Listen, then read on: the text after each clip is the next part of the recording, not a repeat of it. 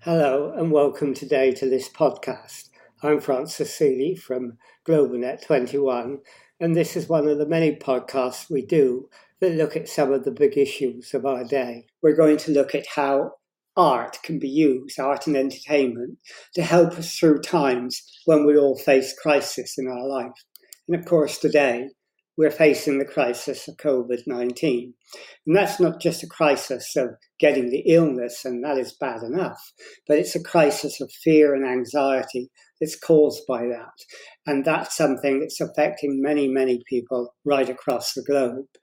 And many people believe that that fear and anxiety can lead to despair and mental illness. And we know that as a result of the fear and also social isolation, and loneliness, people are beginning to feel desperate and also feeling that they're suffering some degree of mental illness.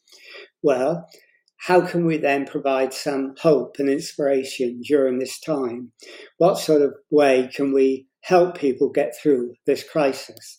Well, the World Health Organization is particularly interested in what is happening today because they know that the coronavirus emergency is causing problems for many people's mental health. And so, what they are hoping, and we have Lisa Russell with us today, who is working with them as a consultant, what they're hoping is that we can use art and entertainment to try and look at how we can improve people's health and engage them and give them hope. And Lisa, I'm glad she's with us today. She's not only a consultant for the World Health Organization, she's also an Emmy winning filmmaker. And she's particularly interested in the intersection that there is between art, social justice, and global development. And as I said, it's great that she can join us today. Now, this interview is part of a series that we're doing called Conversations Across Borders. And Marina Finetto from Trace's Dreams is helping us with this. She's developed the project with us in GlobalNet 21, and she helps me develop the interviews, and she will be doing that with us today. So I'm glad she's here as well. Anyhow, let's get started and begin the interview. And the first thing we asked Lisa was, you know, something about her background and the work that she does.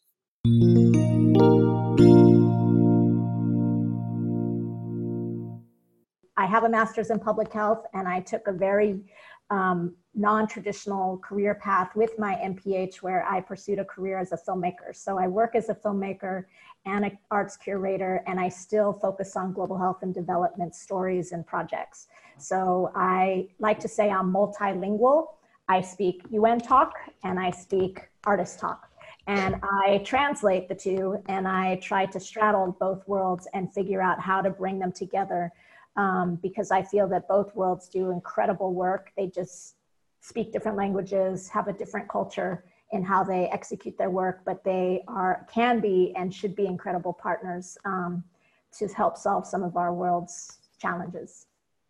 Okay, Maria. Uh, you, you are a consultant for the World Health Organization. Uh, what does uh, this involve? What does it mean in concrete? So I was uh, supposed to speak at a, at a conference in London, um, the ISNTD Arts and um, NTD Festival in London. And this is when things started to get really hectic with the temperature scans and the traveling. And so I was, I really wanted to go. I was in the opening panel with some amazing people, including um, Chris Bailey, who's with WHO. He's the lead of the arts and health.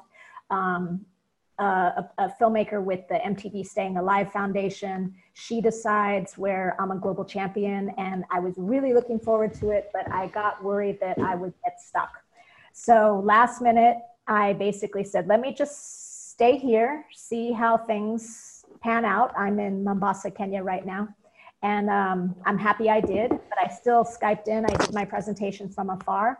And then Chris Bailey and I just hit it off and we had numerous conversations, spoke for hours. We kind of have the same philosophy in terms of how to responsibly engage artists. And that turned into an opportunity for me to come on board and help develop a project called Solidarity Shows, which is really highlighting the the involvement and the the talent and the efforts of grassroots artists. So they're doing the big celebrity shows with Global Citizen and there's John Legend, Lady Gaga.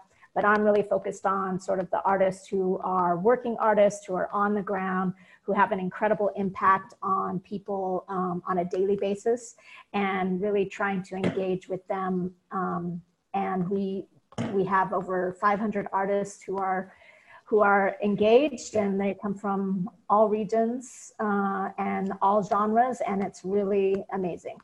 Okay well, we'll talk about your solidarity project a, a little later as well because sure. that's really really good but some people would think it really strange that an organization like the world health organization is interested in art. Can you explain why they are yeah this is i mean this is an exciting time for me because for 15 years i've been like we need to engage artists and storytellers in the work of the mdgs you know previous to the sdgs and in global health in general and i think that for a long time that's been seen as sort of a little on the fluffy side, like, oh, artists want to change the world and isn't this great? And they sing songs and make films. But the reality is, is that artists are incredible creative thinkers. Um, I like to say that if you can survive as a working artist, especially in New York City where I live, you've got to be incredible in your problem solving and creative thinking. So why wouldn't you want artists sitting at a you know the seat or sitting at a seat with a bunch of policymakers talking about solutions to world problems.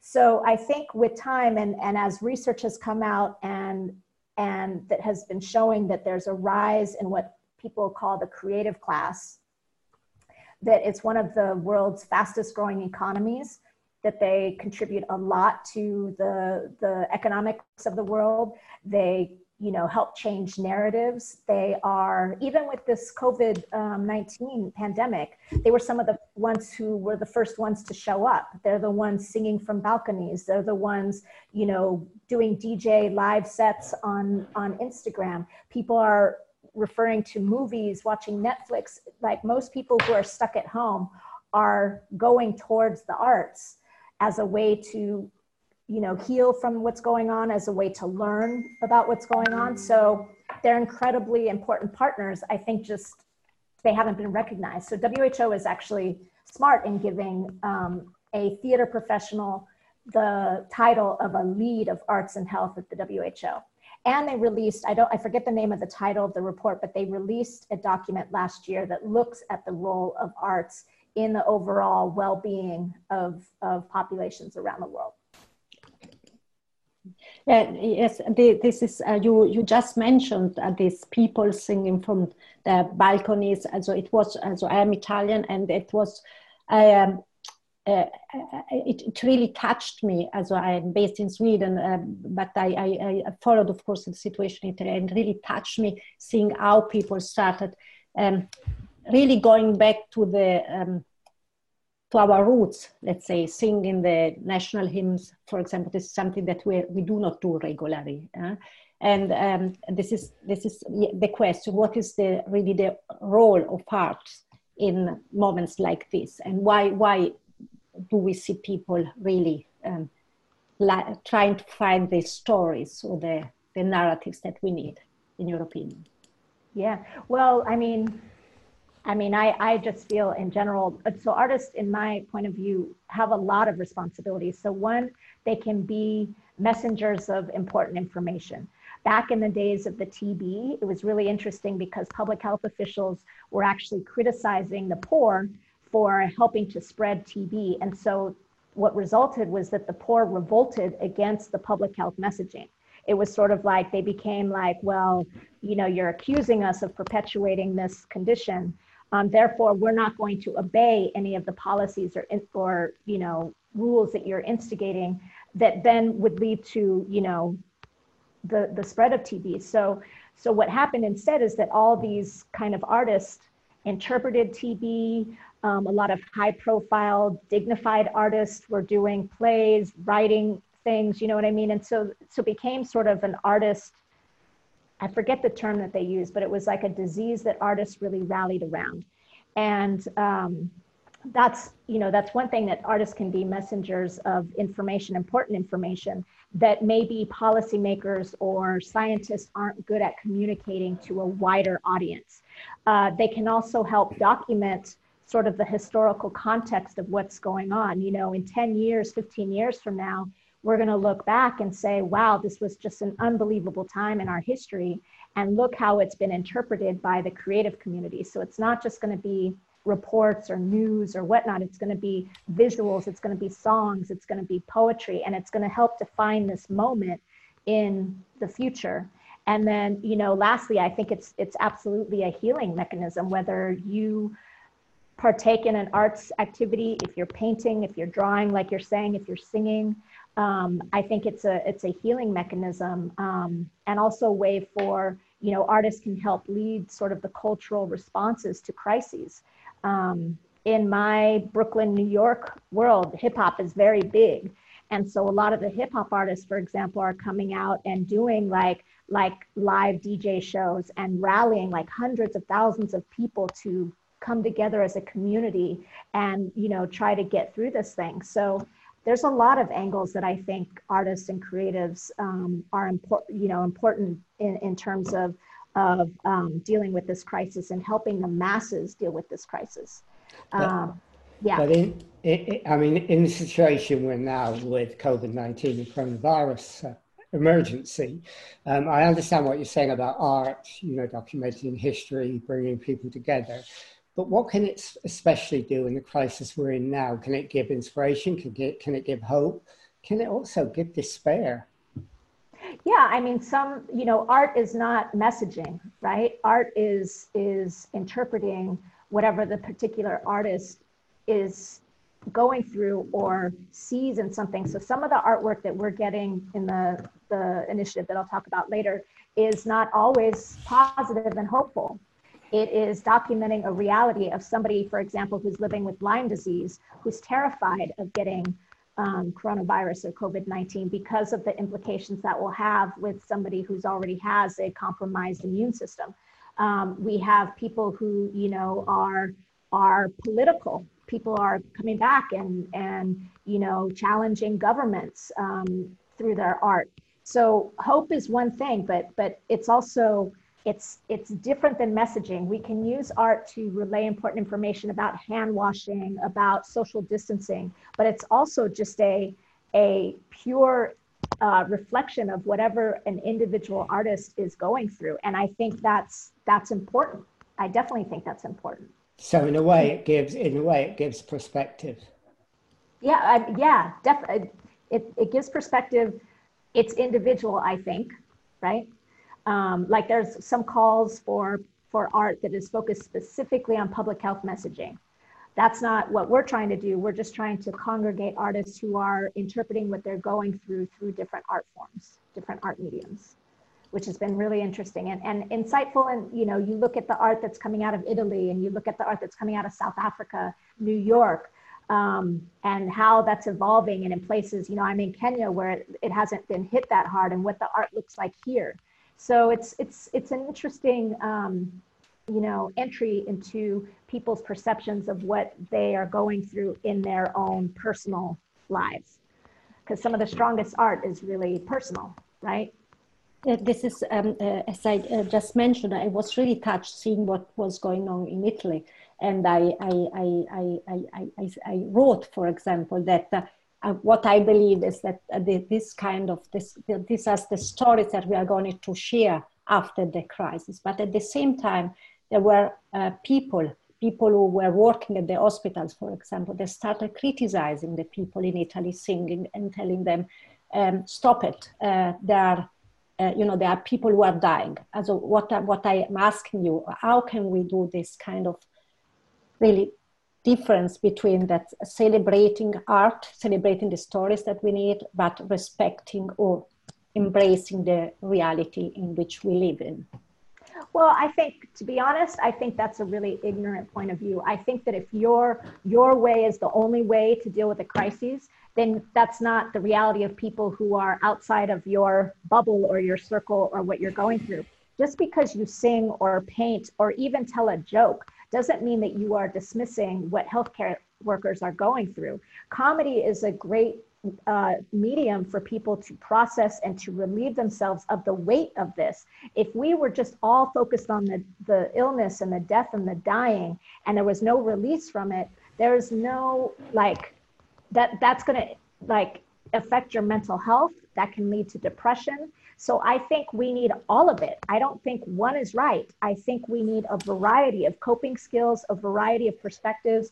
And it really, it actually really bothers me when people think that just because you you work as an artist that you underestimate the important work of somebody like like healthcare workers artists are some of the hardest hit people from this pandemic in terms of finances they work a lot in the gig economy they're suffering to feed families to do whatever there are people who have salary positions for example who do not understand how dire it is. But yet again, the artists are the ones who showed up first. They weren't looking to get paid to go sing on balconies. They weren't looking to get paid to to you know create visual art. They, they this is their way of of contributing to this to this crisis, and I think we can't diminish that.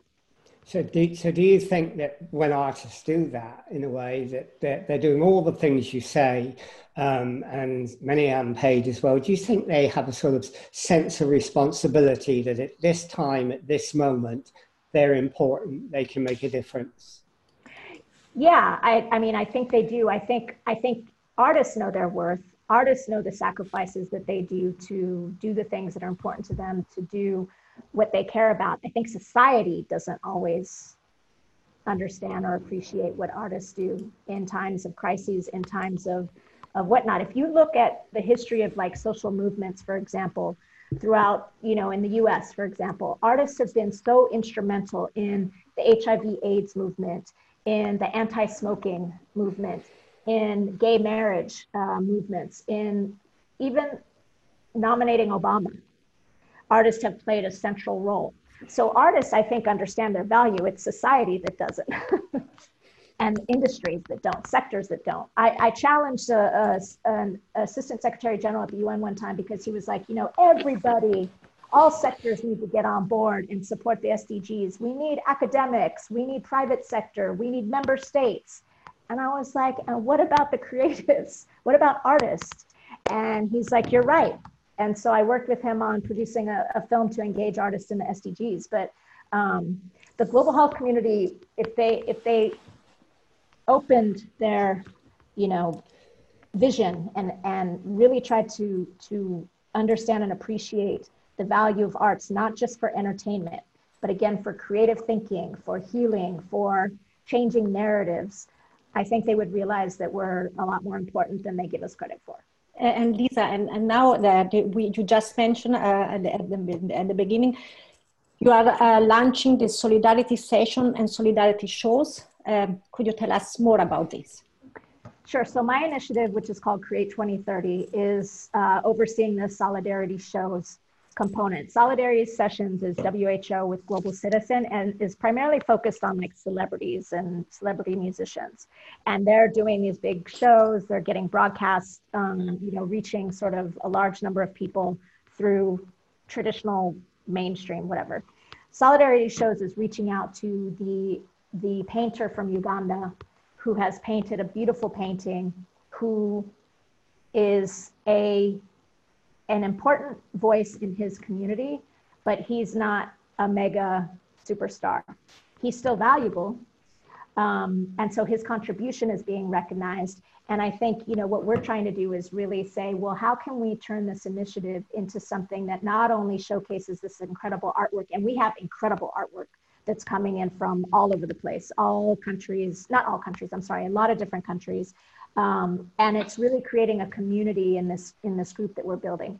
Um, but likewise, how can we as a global health community support artists who are making a contribution? Could we license their artwork for our website? Could we purchase their artwork for our offices um, after this crisis is done? Is there a way that we could do, you know, an art auction and help sell their content? Um, to help feed their family. Artists shouldn't be asked to work for free, and we shouldn't be asked to work for exposure. And I understand sometimes, you know, it's helpful that we get, um, you know, my work gets recognized at the UN, um, but it can't be the culture. And so I think if we see each other as partners or collaborators and helping one another, um, we can elevate both how artists are welcomed into the, the development space, but also how they can share the messages um, and the work of UN NGO agencies that sometimes don't get outside their bubble. You, you, yeah, go on, Marina. Sorry. Uh, uh sorry, but what what what what uh, what do you do exactly with these uh, solidarity shows? So what what we decided to do is is in order to protect artists' intellectual property rights, the first point of entry into the project is through a private Facebook group.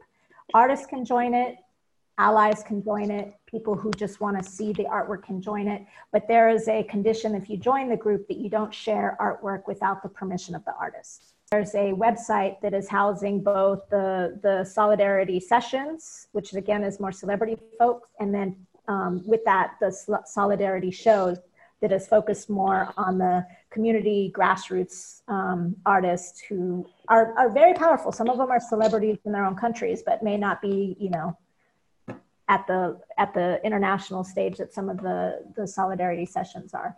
So it's evolving. This has been, you know, as the pandemic evolves and as we see what's happening, we're sort of also trying to figure out how to evolve this um, project. But for right now, I know I check it every day and other artists are checking it every day. They're showing support to other artists. We're talking about you know how do you process what's your new new work um, you know um, your routine when you when you go to work. You know for me for example i'm in another country. I'm not working as i normally do. So people are sharing. It's good. It's like a really it's it's small but it's becoming a, a really like strong community of artists which yeah, i enjoy. but, but when when you do this you're not doing it solely on your own are you? You're working with groups like global citizens. Is that right? I mean who are they? I'm not. I'm not. I don't personally like working with celebrities, so they're good at that, so they can go do that. There's so much that needs to be done in terms of the larger creative community that that's where I choose to put my focus um, and where I'm good at, to be honest. So you, you so rather than work with them, you have a site, don't you, called Create 2030. Is that where you sort of have every um, piece of artistic work placed? Is that your sort of, you know, uh, focal point for everything you do? so that's i mean i've over the last 15 years i've had a lot of different creative projects i've had my mdg5.com which was uniting artists and activists around maternal health i've had the woman tour where i jumped on a tour bus with a musician and went around the country for three weeks talking about obstetric fistula showing films and doing music i've done i sell the shadow which evolved into create 2030 now for the sdgs so it's a culmination of sort of all of my work that I've done since beginning my film career because I've always been working with different artists. And because it's evolved, it's sort of, you know, taken different shapes and forms. But right now, it's really trying to engage artists in not just the COVID 19 response, but in the wider, you know, SDG um, movement. Uh, so we do performances, we do workshops, we, you know, we've done Artify Your Mission projects uh, we've done a lot of different things, but it, it sounds from what you're saying that you're almost a negotiator, a moderator between artists and, say, the WHO. And I think that WHO talks about reaching out to art influencers. So, is that what you would call yourself, an art influencer? Well, to me, influencers are like people that have millions of followers, and I, I, we talked personally where I was like, I don't really like that kind of attention. Like, I like my things to be smaller and more high quality and more, you know, um, just just has more depth. But what I will say is, I'm definitely a curator. I put on my filmmaking editor's hat and I take all these artists that I work with who I know because a lot of them I've been working with for 10, 15 years and I construct an experience or a journey for whatever event or whatever partner I'm working with. So, for example, I was a, I was a juror for a UN film festival, the SDGs in Action Film Festival, and I asked the guy who I was working with, like, so have you decided what order you're going to show the films that we were going to screen at this event? And he said, Yes, I decided I'm going to just show them alphabetically in alphabetical order. And I was like, That's not a good idea. So I rearranged them. And he said, Well, how did you come up with this sequence? And I said, Well, I took all six films and I made them into one story. So if you know anything about narrative arc, figure out how to construct or curate an experience that is not just put this here, do this here, oh, this looks good here. It's actually um, uh, understanding sort of the bigger picture looking at the the creative assets so to speak that you have to work with and knowing how to put them together that creates a journey. It's the same sort of thing. Like you can take you could take three musicians and depending on where you place them and how you order them could be very successful or it can fail. And if you're not accustomed to being a storyteller or an event producer or somebody that understands how to construct events you don't know. How would you know? So I like to say I'm a curator, not an influencer. but but uh, you you are a curator, and as you mentioned at the beginning of this conversation, it is important to have a common language. So as I understand, you are like the curator also of different languages from different part of the societies, and you um, define yourself as a responsible storyteller. Uh, could you tell us a little bit more about this? Sure. So um, the reason why I even became a filmmaker had to do with an experience I had in Kosovo. A term that is often used um, called poverty porn, which is this idea that we tell emotionally exploitative stories in order to fundraise or to do campaigns or whatnot. And that can be really, um, that can strip the dignity of the people who you're telling stories about. And for a long time, I couldn't figure out. I knew it was it was not right, but I didn't know what the the, the solution was. Like we can all say poverty porn is bad, but I couldn't find the solution of well, how do I tell global health stories responsibly?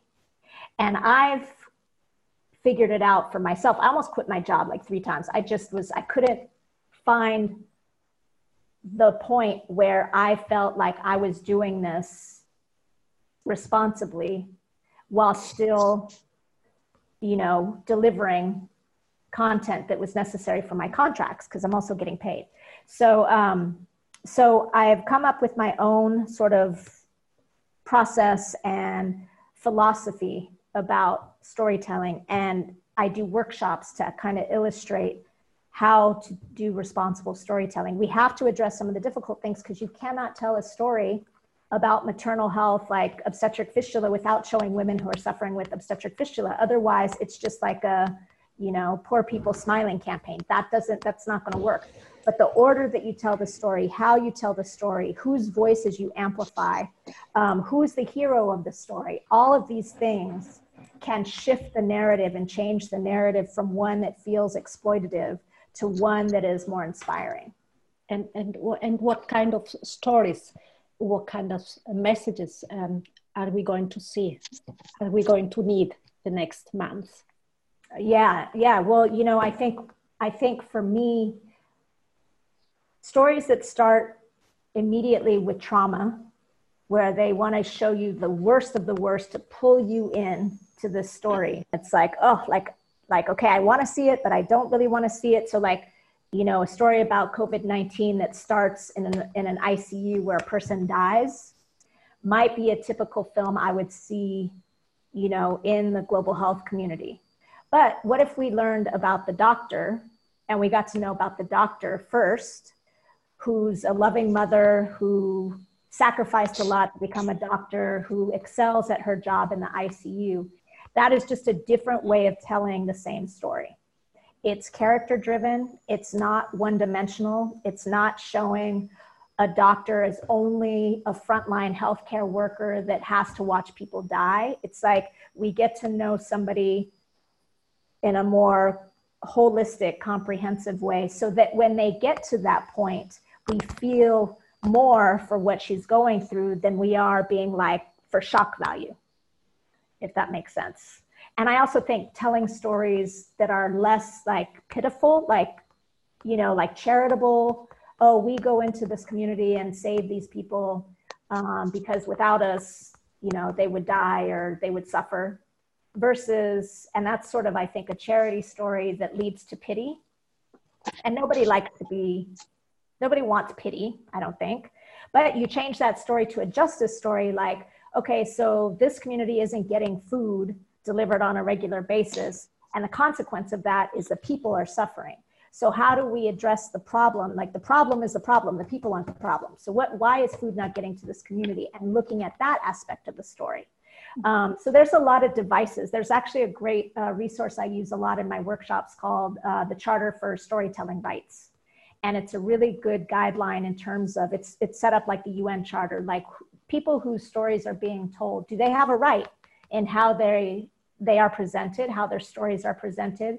And we as storytellers in the global health and development community, I think there's so much we can do to become better storytellers.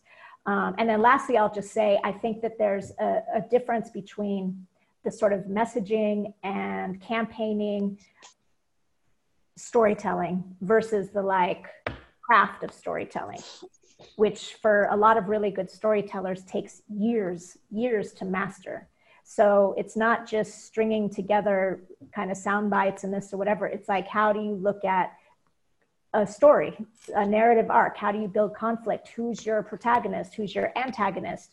What's the plot? What's the theme? And all of these things, even though they seem really like far out there, I think, you know, I work with Pixar in a Box, for example, and we do a really basic workshop with people who want to do storytelling in this community. If they can at least get their mind around sort of different storytelling devices and techniques, it may alter the way that we um, that we see stories. I curate the Women Deliver Film Festival, and I can tell you, there's a lot of really unethical films. There's a lot of great films, but there's still this like, da did you know that 350,000 women around the world? It's like it's not a story; it's a yeah. message. Okay, we sort of come close to the end of this first section now. So let me ask you a final question this session, and that is if people wanted to get in touch with you, they wanted to exhibit their art or whatever, what do they do? So if you go to create2030.org, there is a page that's dedicated to the solid, solidarity shows and it has links of where you can submit. It has some of the artwork, has some of the artists. I have a newsletter. This is one of many initiatives. I'm doing an online arts and SDGs uh, festival next week um, so if you are either one, you don't have to be an artist or want to be an artist or storyteller. If you're just interested as a global health professional, as a communication specialist, you can join and just see that's my angle, but it's, you know, it's one of many angles that people can explore. So. Okay. All right. Well, thanks for doing this interview. That's great and it's very inspiring. And I'm sure um, lots of people uh, will be really, really interested in what you said. And I'm sure lots of people will want to get involved. So we'll end this session of the interview now.